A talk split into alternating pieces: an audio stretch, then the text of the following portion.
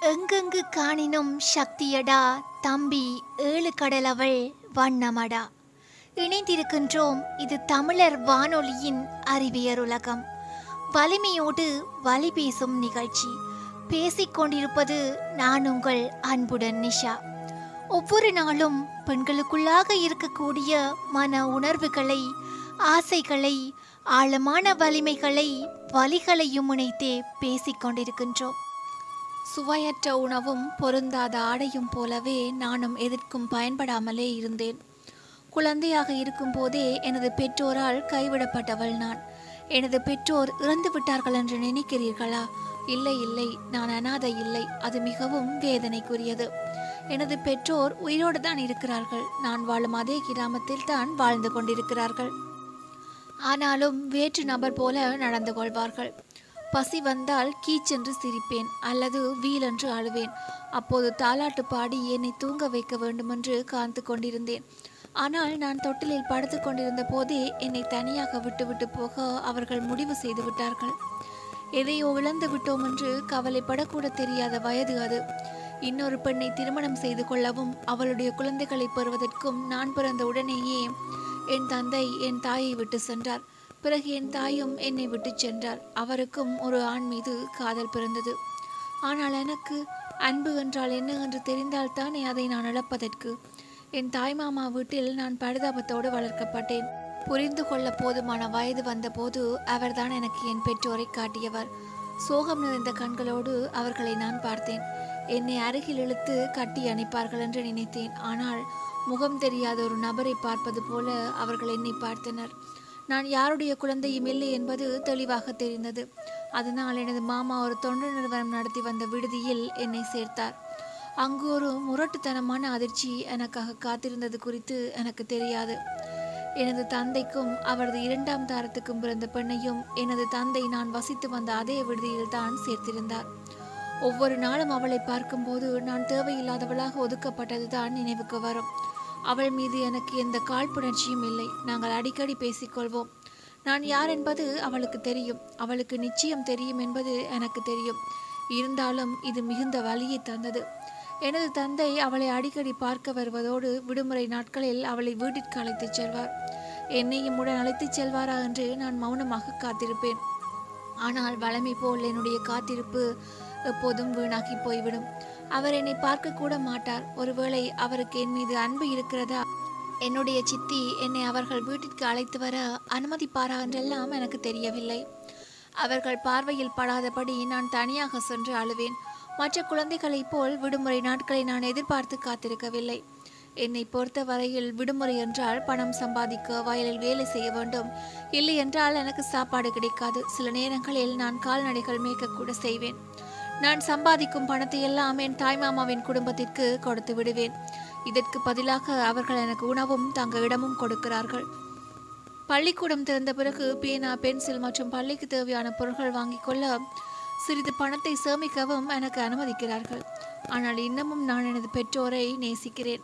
அவர்கள் மீது எனக்கு கோபம் இல்லை. அவர்கள் அன்பிற்காக நான் இயங்குகிறேன் பண்டிகைகளை அவர்களோடு கொண்டாட வேண்டும் என்பது என் கனவு.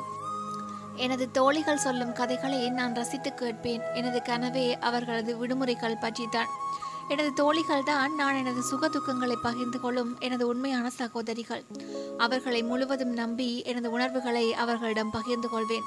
நான் வாழ்க்கையில் தனியாக எதிர்நீச்சல் அடித்து சோர்வடைவதைப் போன்று உணரும் போது அவர்கள் என்னை பாசமோடு பார்த்து கொள்கிறார்கள்.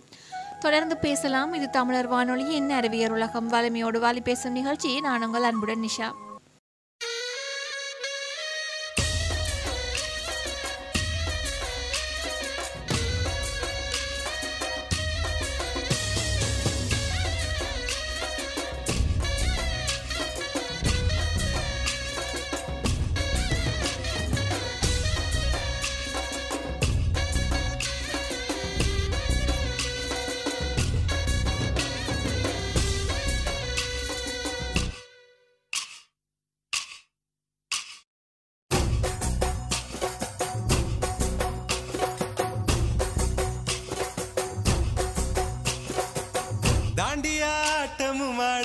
அப்சரா கூட்டமும் கூட.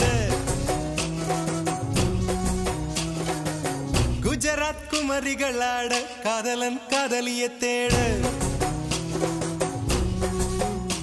அவள் தென்படுவாளோ எந்த கண் மறைவாக இன்று காதல் சொல்வாளோ? நெஞ்சோடு அவள் தென்படுவாளோ எந்த கண் மறைவாக இன்று காதல் சொல்வாளோ? நெஞ்சோடு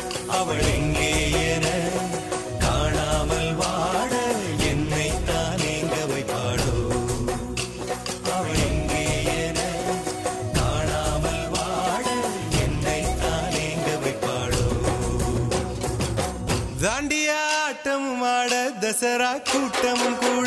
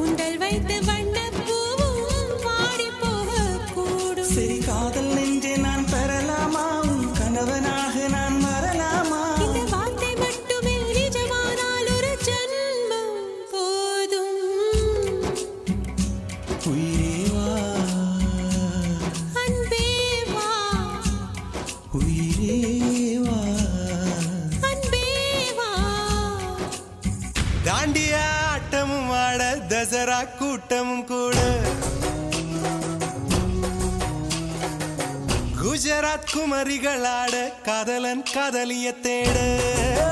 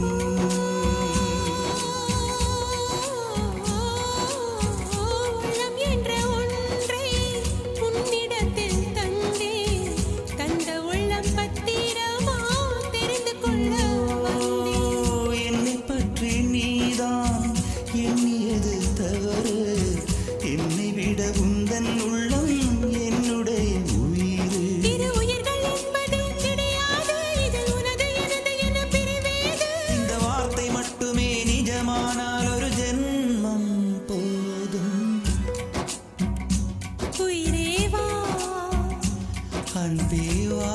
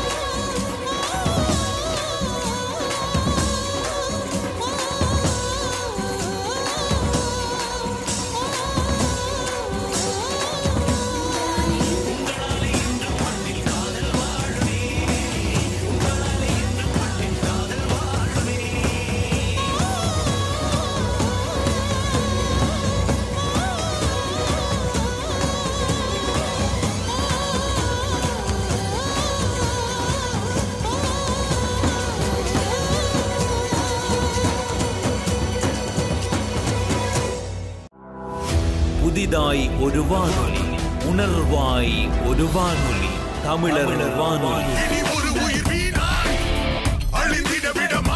தமிழர் வானொலி. தொடர்ந்து முனைந்திருக்கின்றோம். இது தமிழர் வானொலியின் அறிவியர் உலகம். வலிமையோடு வலி பேசும் நிகழ்ச்சி. நான் உங்கள் அன்புடன் நிஷா.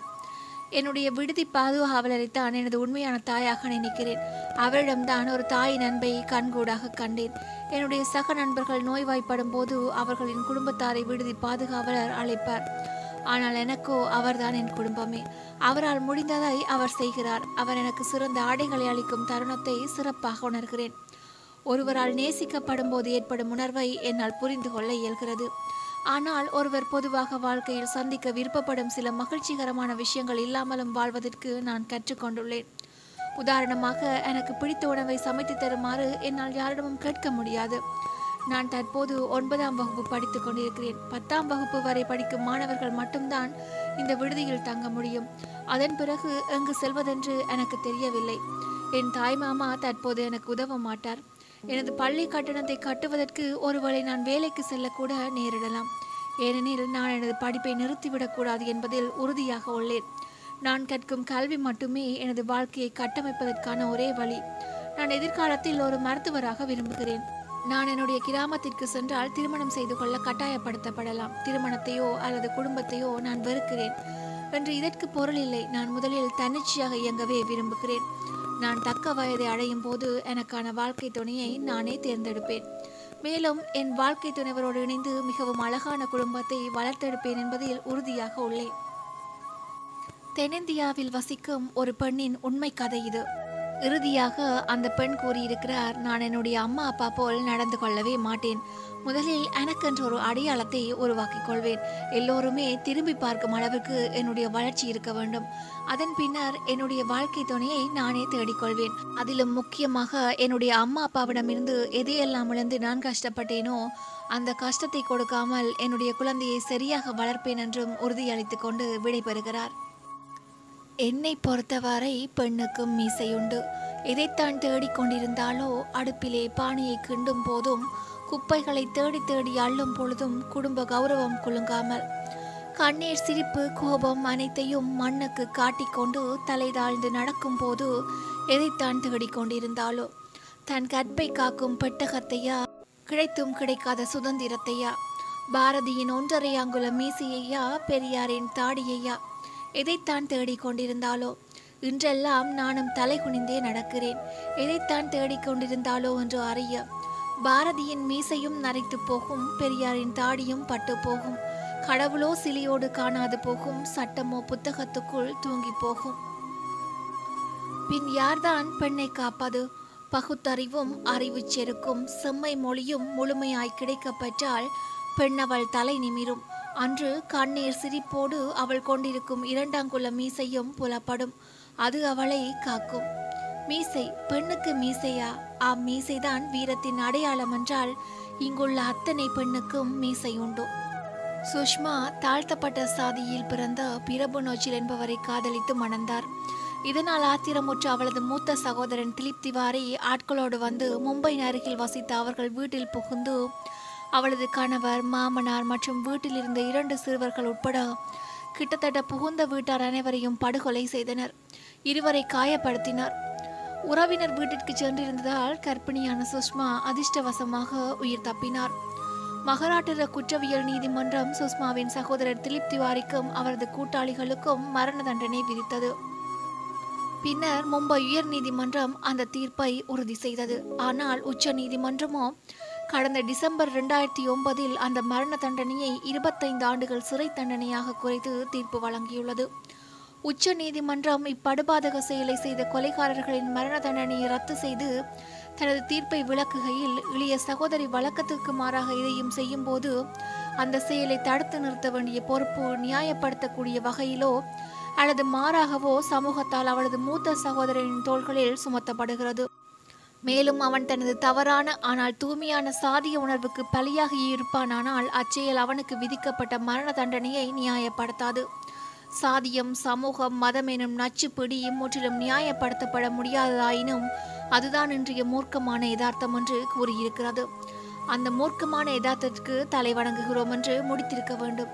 ஆனால் அந்த வரி மட்டும் அசரீரியாய் ஒலிக்கிறது. தொடர்ந்து பேசலாம். இது தமிழர் வானொலியின் அறிவியர் உலகம். வலிமையோடு வழி பேசும் நிகழ்ச்சி. நான் உங்கள் அன்புடன் நிஷா.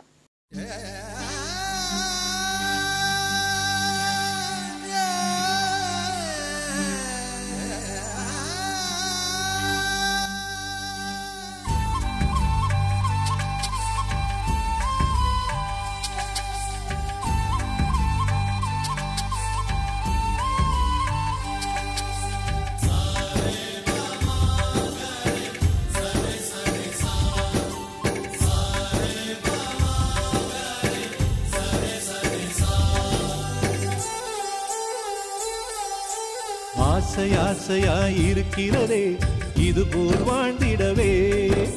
பாச பூமழை பொழிகிறதே இதயங்கள் நனைந்திடவே. நம்மை காணுகிற கண்கள் நம்மோடு சேர கெஞ்சும் சேர்ந்து வாழுகிற இன்பம் அந்த சொர்க்கம் தன்னை மிஞ்சும். ஒரு நாள் கூட இங்கு வரமாகும் உயிரங்கள் வீடாகும். சுகமாய் என்றும் இங்கு விளையாடும். நிரந்தர ஆனந்தம்.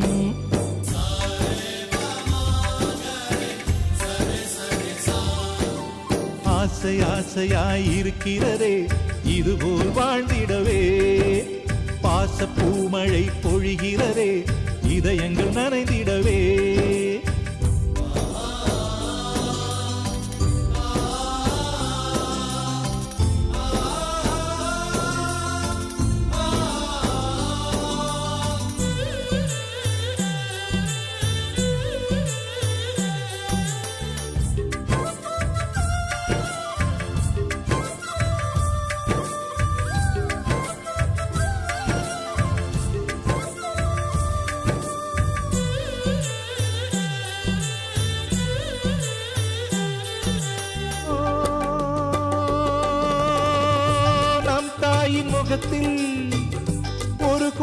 கடவுள் தரிசனம் நாங்கள் பார்த்திடுவோம்.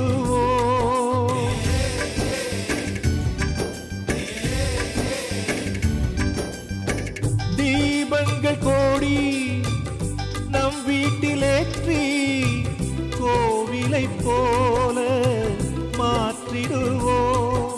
அன்னைக்கு பணிவிடை செய்திடவே ஜென்மங்கள் வாங்கி வந்தோ ஜென்மங்கள் மாறிடும் நேரத்திலும் சொந்தங்கள் சேர்ந்திருப்போ அனைவரின் அன்பில் ஆயுள் கூடிடுமே.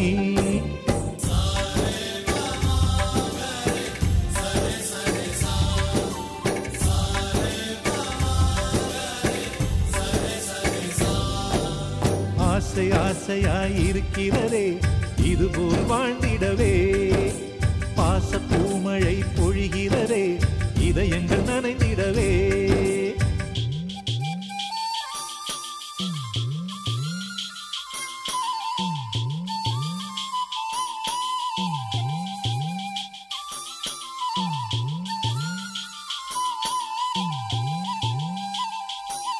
பல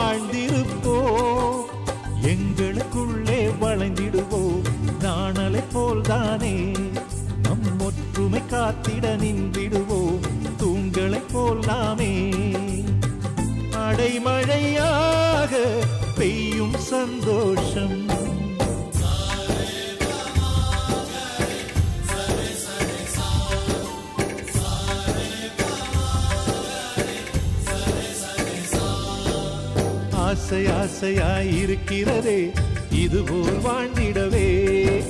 பாச பூமழை பொழிகிறதே இதயங்கள் நனைந்திடவே. நம்மை காணுகிற கண்கள் நம்மோடு சேர கெஞ்சும். சேர்ந்து வாழுகிற இன்பம் அந்த சொர்க்கம் தன்னை மிஞ்சும்.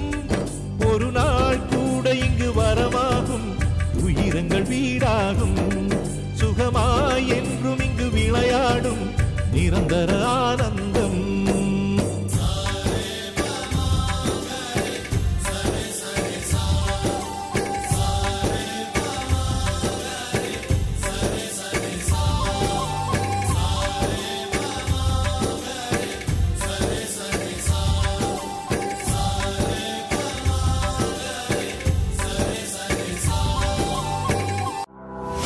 புதிதாய் ஒரு வானொலி. உணர்வாய் ஒரு வானொலி. தமிழர் வானொலி. தமிழர் தொடர்ந்து முனைந்திருக்கின்றோம். இது தமிழர் வானொலியின் அறிவியர் உலகம். வலிமையோடு வாலி பேசும் நிகழ்ச்சி. நான் உங்கள் அன்புடன் நிஷா. வழக்கத்துக்கு மாறாக அதாவது மரபு மீறிய அல்லது சாதிய நெறி மீறிய செயலுக்கு பார்ப்பனியம் மரண தண்டனை விதித்து அதை நிறைவேற்றியும் விட்டது. ஈழ குடும்பம் முழுவதும் இழவு விழுந்து விட்டது. உயர் சாதி கௌரவம் காப்பாற்றப்பட்டு விட்டது. பெருமை மிகு இச்செயலுக்கு மரண தண்டனை மூலம் களங்கம் ஏற்படுத்தலாமா? இதில் அண்ணனாகிய ஒரு ஆண்தான் கட்டிக்காக கடமைப்பட்டுள்ள தர்மத்துக்காக சாதிய ஆணாதிக்க சமூகத்தால் தன் தோள்களில் சுமத்தப்பட்டுள்ள பொறுப்புக்காக ஒரு தவறு தானே செய்துள்ளான். அவனுக்கு மரண தண்டனை விதிப்பது நியாயமானதா? இல்லை கூடாது. கூடவே கூடாது என்கின்றது உச்ச நீதிமன்றம் சாதிய ஒழுக்கத்துக்கு சப்பை கட்டு கட்டுவதற்கு இது ஒரு ரகசிய காதல் விவகாரத்தால் நிகழ்ந்துவிட்ட சாதி கடந்த சமூகம் கடந்த திருமணமாக இருக்கிறது என்று கொச்சைப்படுத்துகிறது. அது என்ன ரகசிய காதல் விவகாரம்? கனம் நீதிபதிகள் வெளிப்படையாக நீச பாசையில் பேச மாட்டார்கள் என்றாலும் தினத்தந்திகளின் மொழியில் சொல்ல வேண்டுமானால் அது என்ன கள்ளக்காதல்? வயது வந்த ஒரு ஆணும் பெண்ணும் தானே காதலித்து மணந்தனர். ஏன் இப்படி கீழ்த்தரமாக நினைக்கிறார்கள்? மேலும் சாதி மறுப்பு திருமணம் என்ற கூர்மையை மழுக்க எதற்கு இங்கே சமூகத்தையும் சேர்த்து இழுக்கிறார்கள்? திவாரி வீட்டு பெண் திரவயதி வீட்டு அல்லது சதுர்வேதி வீட்டு அல்லது முகர்ஜி பேனர்ஜி வீட்டு பையனை திருமணம் செய்திருந்தால் இப்படி ஒரு நிகழ்வு அல்லது இழவு விழுந்திருக்குமா? அந்த செயலை தடுத்து நிறுத்த வேண்டிய பொறுப்பு நியாயப்படுத்தக்கூடிய வகையிலோ அல்லது மாறாகவோ சமூகத்தால் அவளது மூத்த சகோதரனின் தோள்களில் சுமத்தப்படுகிறது என்று வியாக்கியானம் செய்கிறார்களே. இந்த செயல் நியாயப்படுத்த முடியாது என்று அறுதியிட்டு கூற சமூகம் நீதிபதிகளுக்கு ஏன் மனம் வரவில்லை? மாறாகவோ என்ற மழுப்பல் எதற்கு? நியாயப்படுத்த முடியாததாயினும் இதுதான் இன்றைய மூர்க்கமான யதார்த்தம் என்று அது கண்டு அஞ்சுகிறார்களா? அல்லது யதார்த்தத்தின் பின்னால் ஒழிகிறார்களா ஒத்துப்போகிறார்களா கனம் நீதிபதிகள் சமூகத்துக்கு மேலும் ஒரு கேள்வி. நீங்கள் சமூகம் என்று சொல்வது எந்த சமூகத்தை? அல்லது உங்கள் நீதி பிரதிபலிப்பது எந்த சமூகத்தை? இந்த செயலுக்கு எதிர்வினையாக இளவ சமூக சகோதரர்கள் ஏன் சகோதரிகளும் கூட தங்கள் தோள்களில் சுமத்தப்பட்ட கடமையாக கருதி திலீப் திவாரியின் குடும்பத்தை ஒரு கால் பூண்டோடு அழைத்திருப்பார்களானால் அங்குதான் மரண தண்டனைக்கு மாறான மனிதாபிமானத்தை காட்டி தண்டனையை குறைக்க முடியும் என்று தோன்றுகிறது. இந்த நீதிபதிகளுக்கு மட்டும் ஏன் இதற்கு எதிராக தோன்றுகிறது? இந்த உச்ச நீதிக்கு தலைவணங்கும் மரபையும் சேர்த்து முறிக்க ஒரு பெண் அருந்ததிராய் ஏற்கனவே வழிகாட்டியிருக்கிறார். அவர்கள் தலையில் ஒரு கொட்டு வைத்திருக்கிறார். இப்போது இதோ அகில இந்திய ஜனநாயக மாதர் சங்கம் ஏற்பாடு செய்திருந்த தேசிய இளம்பெண்கள் சிறப்பு பேரவைக்கு வந்திருந்த இன்னொரு பெண் சுஷ்மா உச்ச நீதிமன்ற தீர்ப்பை எதிர்த்து வழக்காடுகிறார். இந்த தண்டனை குறைப்பு சாதி மறுப்பு திருமணம் செய்ய விளையும் எல்லோருக்கும் விடுக்கப்பட்ட எச்சரிக்கை போல் இல்லையா? சாதிய வெறுப்புணர்ச்சி என்பது தன்னிலையிலே கொடுங்குற்றம் இல்லையா என்று அவர் கேட்கின்றார். என்னுடையதும் எனது ஐந்து வயது மகளுடையதுமான தனித்த பாதுகாப்புக்காக இல்லாவிடினும் மனித பண்பை காப்பதற்கேனும் இந்த மரண தண்டனை உறுதி செய்யப்பட வேண்டும் என்று இன்று வரை போராடி கொண்டே இருக்கிறார் சுஷ்மா. என்று மடியுமோ இந்த அடிமையின் மோகம் என்றுதான் கூற வேண்டும். பெண் விடுதலை பெண்ணியம் என்று பொதுவாக பேசும்போது உழைக்கும் பெண்களின் மீதான மூலதனத்தின் ஆதிக்கம் பற்றி யாரும் பேசுவதில்லை.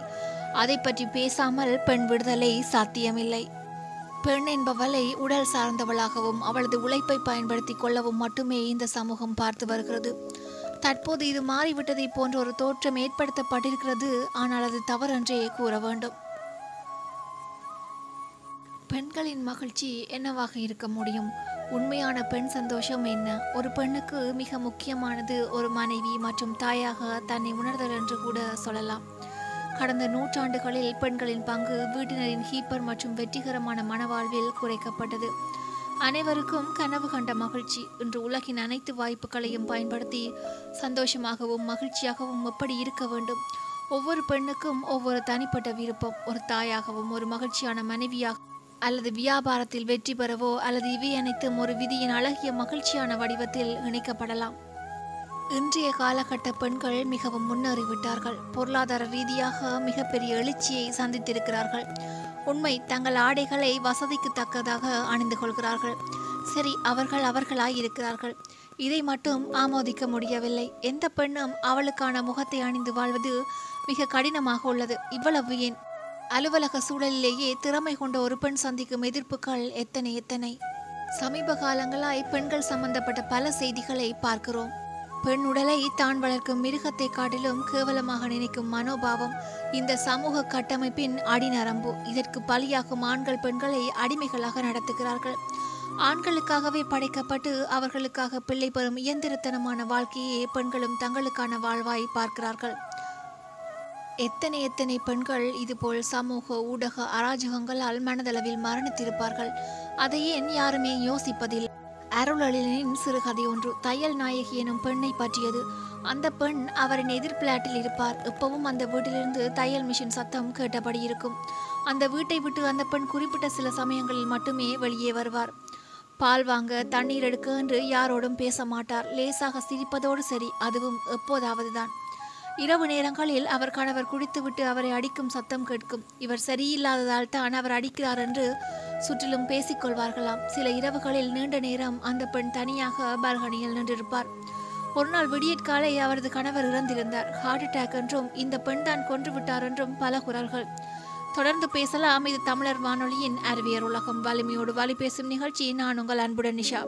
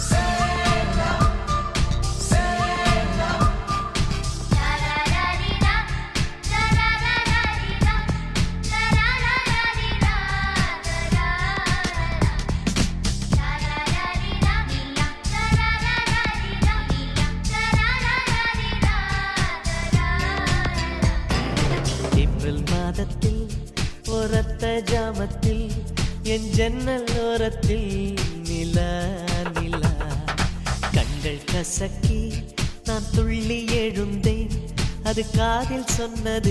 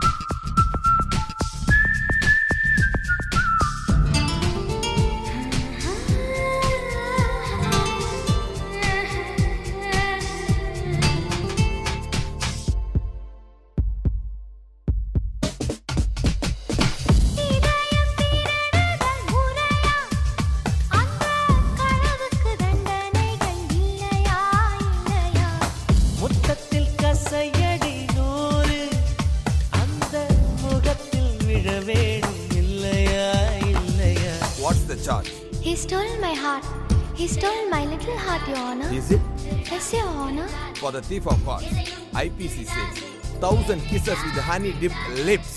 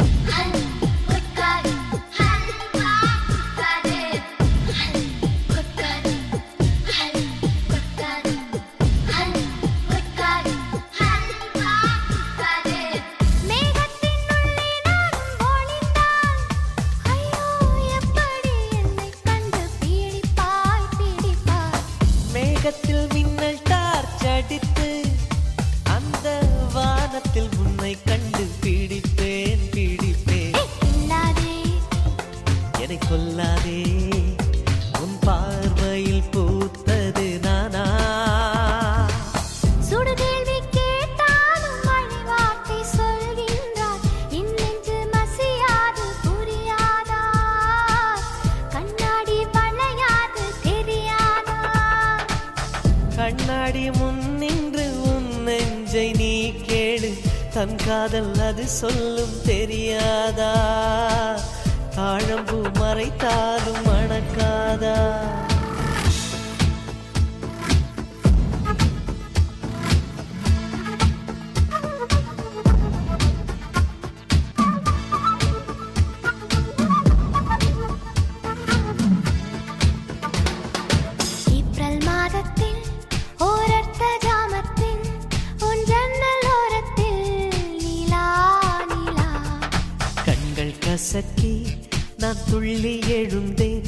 அது காதில் சொன்னது ஹலோ.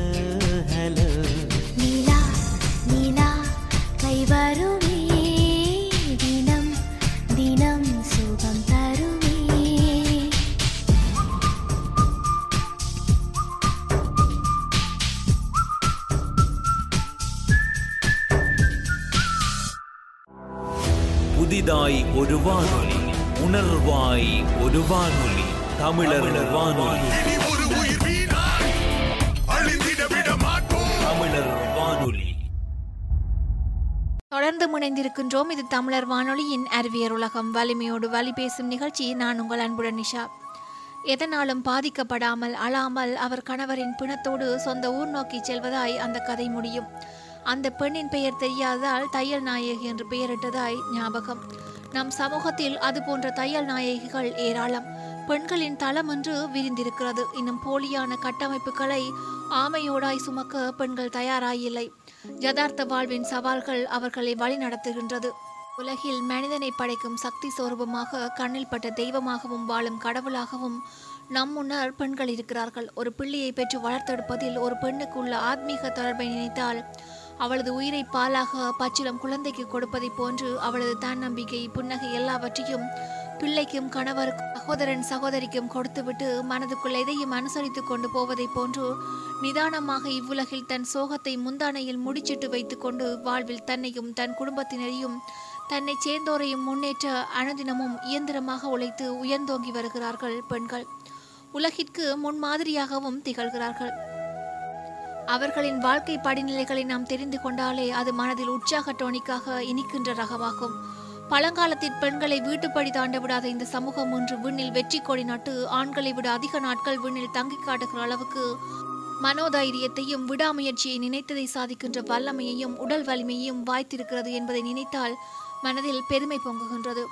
நாட்டில் முதல் மருத்துவரான முத்துலட்சுமி ரெட்டி இரக்கத்தில் வடிவம் கருணையின் தாய் அன்னை தெரேசா போன்றவர்களின் உழைப்பையும் அவர்கள் தங்கள் தன்முனைப்புடன் இந்த உலகில் பெண்மையை உயர்த்தி பிடித்த காலத்தையும் இப்போதுள்ள காலத்தையும் நம்மால் ஒப்புநோக்க முடியாவிட்டாலும் பாரதியாரின் மனைவி செல்லம்மா எப்படி ஒரு மகாகவிக்கு தனி பெருந்துணையாய் இருந்தாரோ அதே போல் இந்த உலகிற்கு ஒவ்வொரு பெண்களும் ஆணின் வளர்ச்சிக்கு அவனது வெற்றிக்கும் உறுதுணையாக இருக்கிறார்கள். சிங்க பெண்கள் அவர்கள் பிரசவ வலியை தாங்குகின்ற அவர்களின் சுகமான இன்னல் தருணத்தை நாம் மனதால் உணர்கின்ற போதுதான் அதன் பெருமையை கர்வத்தோடு புரிந்து கொள்ள முடியும். மானிட உலகிற்கு இயற்கையும் இறைவனும் ஒரு சேர ஒருமித்த குரலோடு பெண்ணிற்கு அளித்த பெரும்பேறு காலம் அது. ஆணுக்கு இங்கு பெண் நிலைத்தவள் இல்லை என்பதை இந்த போட்டி உலகில் கண்டோம். இன்னும் கார்கி மைத்ரேகி ஔவையார் காரைக்கால் அம்மையார் சரோஜினி நாயுடு செல்வி ஜெயலலிதா பாத்திமா பிவி தெலுங்கானா கவர்னர் தமிழிசை சவுந்தரராஜன் போன்ற எத்தனையோ பெரும் ஆளுமைகள் இன்னமும் இந்த சமூகத்திற்கு பெரும் ஊக்க சக்திகளாகவும் ஏனைய பெண்களுக்கு ஆகச்சிறந்த கிரியாவுகிகளாகவும் இருந்து வழிநடத்தி வருகிறார்கள். அத்தகையோர்கள் பெண்களுக்கு மட்டுமல்ல ஆண்களுக்கு கூட சிறந்த முன்மாதிரிகளாக கண்களுக்கு தெரிகிறார்கள்.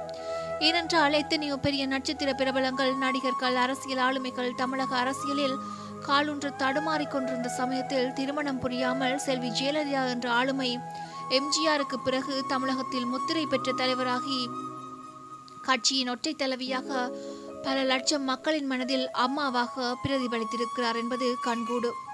ஆண்கள் கோலாச்சி கொண்டிருந்த சினிமாவில் இன்று ஐஸ்வர்யா ராய் பிரியங்கா சோப்ரா கரீனா கபூர் கத்ரீனா கைப் தீபிகா படுகோன் வித்யா பாலன் நயன்தாரா கீர்த்தி சுரேஷ் அனுஷ்கா அனுஷ்கா செட்டி போன்ற சிறந்த நடிகைகள் சிறப்போடு செயற்பட்டு ஆண்களுக்கு நிகராக இதே துறையில் புகழ் பெற்று விளங்குகிறார்கள். இப்படி என்று விவசாயம் தொழிற்சாலை ஏற்றுமதி அழகுத்துறை அரசியல் நகை வடிவமைப்பு சமூக வலைத்தளம் கார்ப்பரேட் உலகம் விமானம் விளையாட்டு சினிமா விண்வெளி இராணுவம் காவல்துறை கப்பல் துறை போன்ற எல்லா வகை துறையிலும் மகளிரின் பங்களிப்பு என்பது உலகிற்கு மழையைப் போன்று அளப்பெரியதாக உள்ளது. நீரும் பெண்ணும் சமம். தன்னை சார்ந்தவர்களுக்காக தன் இயல்பை மாற்றிக்கொள்ளும் தன்னலமற்றவர்கள். பெண் அவள் அரச வேலையை பெற்றுவிட்டாலும் கூட பெண் என்பவள் எப்போதும் பெண்தான். பணியிடம் பொது இடம் என பார்வைகளில் வார்த்தைகளில் செய்கைகள் என வன்முறை தெரிக்காத இடம் இல்லை. ஆனென்றால் அது அவரின் அறிவினால் மட்டும். பெண்வென்றால் அது அழகால் மட்டும் தானா? அலுவலகம் அடுத்த குடும்பம் என எண்ணி உள்ளே நுழையும் அவளை சகோதரியாக பார்ப்பதற்கு அங்கே கண்கள் குறைவு. அதிலும் கீழ்ப்பதவியில் பெண் இருந்துவிட்டால் உயர் பதவியாளவருக்கு கிள்ளுக்கீரை பெண்கள் கேட்டால் கிடைத்துவிடும் பெண்கள் அழுதே காரியம் சாதிப்பவர்கள். இப்படி திணிக்கப்பட்ட வசைமொழிகள் பல. ஓரிரு பெண்களின் தவறான போக்கை வைத்து ஒட்டுமொத்த பெண்ணினத்தையும் இழிவாக்கத்தான் வேண்டுமா? அரிதாரம் பூசிக்கொண்டு அலுவலகம் வருகிறோம். உண்மைதான். அழகை உரைக்க அல்ல அழுததை மறைக்க.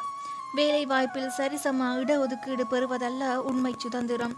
பணியிடத்தில் சுயமரியாதை பெறுவதே உண்மை சுதந்திரம். குடும்ப சுமை தாங்கி அதையும் தாண்டி வேலைக்கு செல்லும் மகளிர் தேவதைகள்.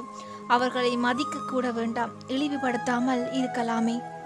செதுக்கிய சிலையா வரைந்த ஓவியமா? தூரிகையில் பிறந்ததா? தோண்டிலில் கிடைத்ததா? வினாக்கள் எழுந்தது? விடை அறியாது தவித்தேன். சிங்கார உருவம் கண்டு சிந்தையும் சிலிர்த்தது. பேரழகின் பொருள் புரிந்து பேருண்மை நான் உணர்ந்தேன். முன்னோர் கூறிய உமைகள் மனதில் தோன்றி மறைந்தது. அவள்தான் பெண். இன்னும் ஒரு நிகழ்ச்சியில் சந்திக்கும் வரை உங்களிடமிருந்து விடைபெறும் நான் அன்புடன் நிஷா. இது தமிழர் வானொலியின் அறிவியர் உலகம். வலிமையோடு வலி பேசும் நிகழ்ச்சி.